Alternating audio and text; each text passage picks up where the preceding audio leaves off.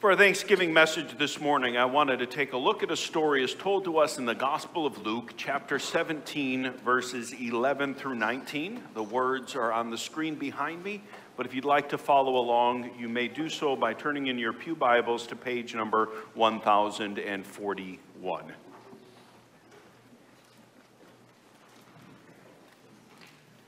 Again, this story comes to us from the Gospel of Luke, his 17th chapter, starting at verse 11. The text says, "On the way to Jerusalem, he," being Jesus, "he was passing along between Samaria and Galilee. And as he entered a village, he was met by 10 lepers, who stood at a distance and lifted up their voices, saying, 'Jesus, Master, have mercy on us.' When he saw them, he said to them, 'Go and show yourself to the priests.' And as they went, they were cleansed. Then one of them, when he saw that he was healed, turned back, praising God with a loud voice, and he fell on his face at Jesus' feet, giving him thanks. Now he was a Samaritan. Then Jesus answered, 'Were not 10 cleansed? Where are the 9? Was no one found to return and give praise to God except this foreigner?' And he said to him, 'Rise and go your way. Your faith has made you well.'" This is the word of the Lord. Thanks be to God. When doing my research for this sermon this morning, I included in my study John Calvin's commentary on this text. And in reading through that, he made this comment that just jumped out at me. He says, "Poverty and hunger beget faith, but abundance kills it." Poverty and hunger begets faith, but abundance kills it. In short, what he is saying is, when you live your life and you recognize that you have needs, and they are abundantly apparent to you because you're hungry and you need to eat, you're needy, you recognize that you need God's help to live. And on the other hand, when you have much, when your needs are little, then your perceived need for God also becomes very little. Now, another thing that stood out to me in that quote is the fact that that was written by John Calvin roughly around the year 1550, about 500 years ago. And I started to think, I wonder what abundance looked like in 1550. And whatever it looked like, I know that even the person with the greatest amount of abundance back then, it was nothing in comparison to what we enjoy in today's world. Think about it in a couple of categories. In the area of health, back then, your knees went out, your back started to hurt, and you had to live with that pain for the rest of your life, which was probably short because of that pain. In today's world, we can do all kinds of surgeries and restore and replace knees and hips. All you have to do is take a pill to remove a headache or to remove a deadly bacteria from your body, something that would have otherwise taken your life. And all you have to do is pop a little pill and it's gone. What a blessing.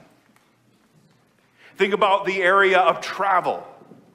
Looking around, several of you live literally hundreds of miles from where you are right now. And yet, in order to get here, to be with your family this day, you just had to drive in a car or jump on a thing that flies through the air. And you were able to be here in hours, rather than months, weeks, or days. What a gift. We, in this area, live because of the annual rainfall in virtually a desert.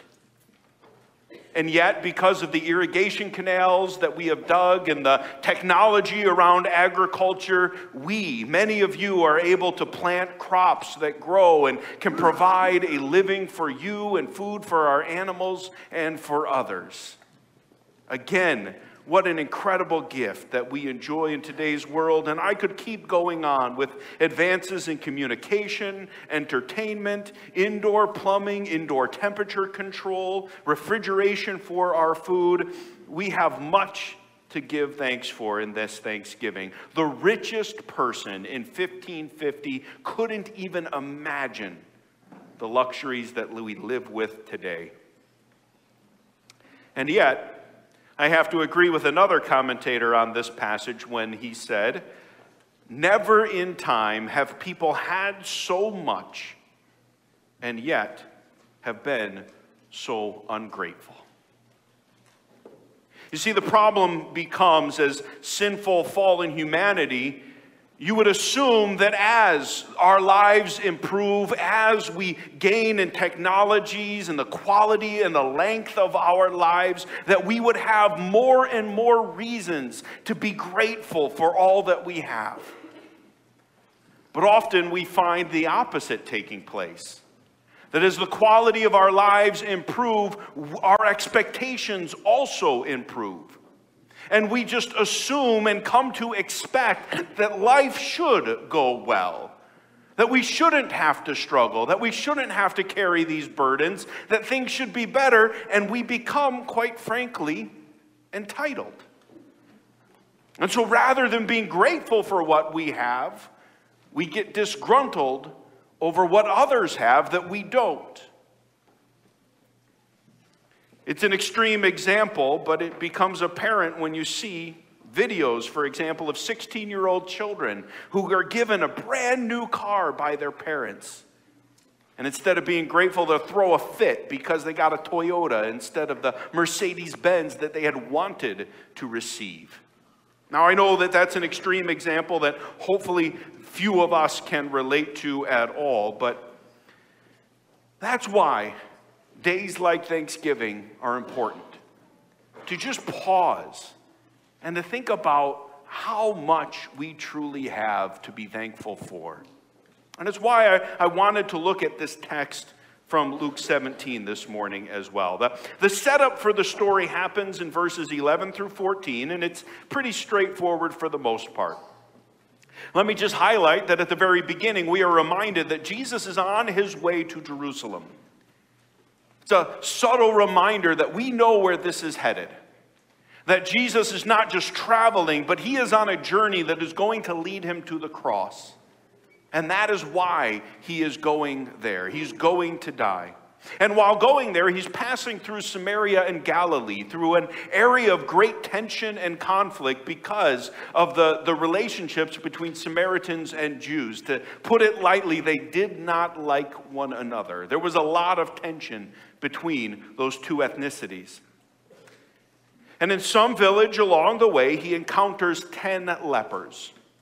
Now, while that term leper is used, back then, means a broader category than we would use today for any number of contagious skin diseases. But because they had these contagious skin diseases, they were outcasts from society. They had to stay away from others so that they wouldn't infect them. And they had to announce themselves whenever they were in public, unclean, unclean, so others would know and stay away from them. They didn't want to get their disease. It was a terribly isolating illness. But they created their own communities because you can't infect one another. And in that community, 10 of them come to Jesus in this village and they cry out to him, "Master, have mercy on us." It's clear they wanted to be healed by Jesus. They probably had heard the stories of him healing other lepers and cleansing them, and they wanted the same for themselves. And that's what they get.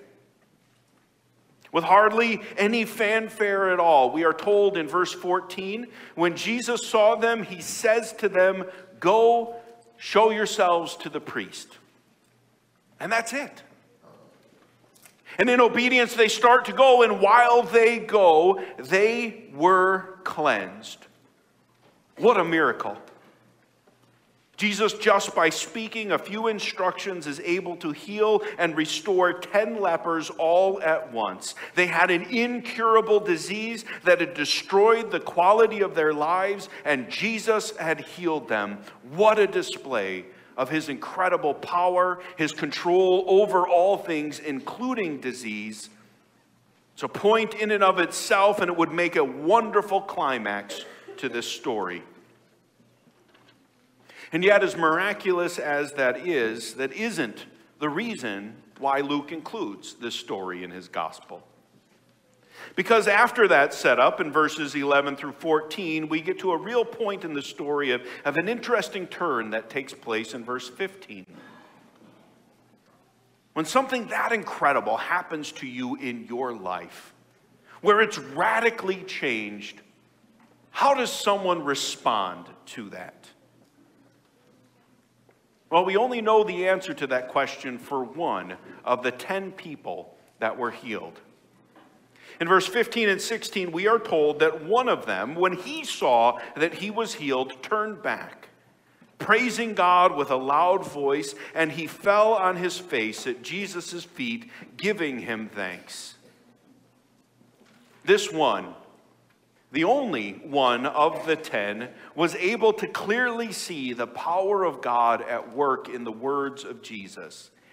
He recognized that his life would forever be changed for the better because of what Jesus had done for him, and because of that healing he experienced, rather now than having to stand off at a distance and shouting to Jesus, he's able to run up him with shouts of praise and fall at his very feet to thank and praise God. And right after finding that, we learn of one detail about this man. The only detail that separates him from all of the other 9, and that is the fact that he, surprisingly, was a Samaritan. That he was not only an outsider because of his disease, but he was an ethnic outsider. Someone that the Jews would keep their distance from, a half-breed, despised as a foreigner, an outcast separated from the community of faith. And while we celebrate, and we'll come back to the gratitude that this one person shows, it also causes us to think about, well, what about the other 9? In fact, Jesus directly draws our attention to them. He asks 3 rhetorical questions about them. Were not 10 cleansed? Where are the 9? Was no one found to return and give praise to God except this foreigner? And those questions cause us to wonder, well, what did happen to the other 9? Now, of course, we aren't told. And because of that, if we're going to try to come up with an answer, we have to confess that anything we come up with is speculation. But when looking for clues is what separated this one man from the other 9, the only clue that we really have is that he was a Samaritan, and we assume that the rest were therefore Jews. And as I said, because of that, the Samaritan was a double outcast. Outcast because of his disease, outcast because of his ethnicity. But they were Jews. And as Jews, God had made promises to them. They were part of God's people, and so maybe they assumed that they deserved God's extra attention and an extra work of God in their lives. Perhaps they assumed that they deserved to be healthy. In a world full of people that were able to walk around with no worry about who they bumped into or where they went or when, they were outcast because they had a disease they didn't ask for, a disease they likely didn't do anything to get, they just had it. And in their mind, that wasn't fair. Why does everyone else get to enjoy life when they have to suffer the disease and the social isolation that comes with it? And so, in healing them, Jesus was just making right what God, in their mind, had gotten wrong. They were finally like everyone else. And are we going to point at everyone else and say, well, how come they weren't thankful for the health that they enjoyed? Why pin blame on them? Jesus had just given what they deserved, and so they didn't feel compelled to show their gratitude. Or what might also be likely is, though they had asked Jesus for mercy, what they really wanted was that physical healing from him. And now that they were physically healed, now that their lives had improved, their need for Jesus was done. That's what they wanted from him, that's what they got from him, and now they could move on from him. Again, we don't know for sure, and I want to appreciate what one commentator says, to be very careful about over-speculating and information that isn't included in the text, because again, it's not the point. The true point of the passage isn't, the focus isn't on them, it's on that one that came back to give praise and thanks to Jesus. So we're turning our attention to him when he does this in verse 19. Jesus says to this man, "Rise and go your way, your faith has made you well." Now in English, on the surface, it sounds just like Jesus is saying, "Your faith has healed you," which is a very legitimate interpretation, but once again, John Calvin and other commentators suggest that can't be exactly what Jesus means because the other 9 were also healed. Their bodies were made well also. Jesus seems to be saying something more to this one man. And we recognize that more when we see that another legitimate translation to this text is not just that your faith has healed you, but that your faith has saved you. That in recognizing the work of God in Jesus, instead of just getting the healing that he and others wanted, this man received what Jesus was really there to give, which is salvation. Why him?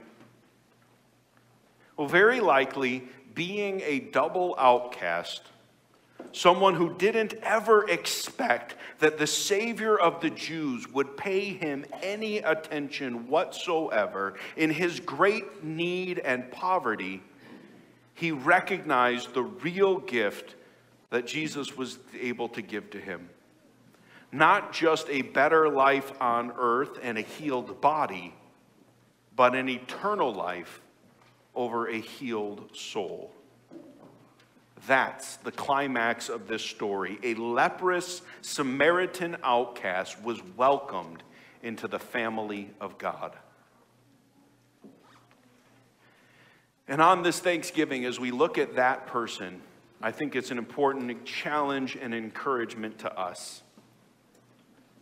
Again, let's face it. When we think back to all times in histories, going back 500 years or even more recently, and as we look around the world, even to this very day, as 21st century Americans, we are so abundantly blessed. Even the poorer members of our society have so much more than many people around the world today and throughout time have ever had. And what is more, most of us this morning are people that have grown up in the church. We were baptized.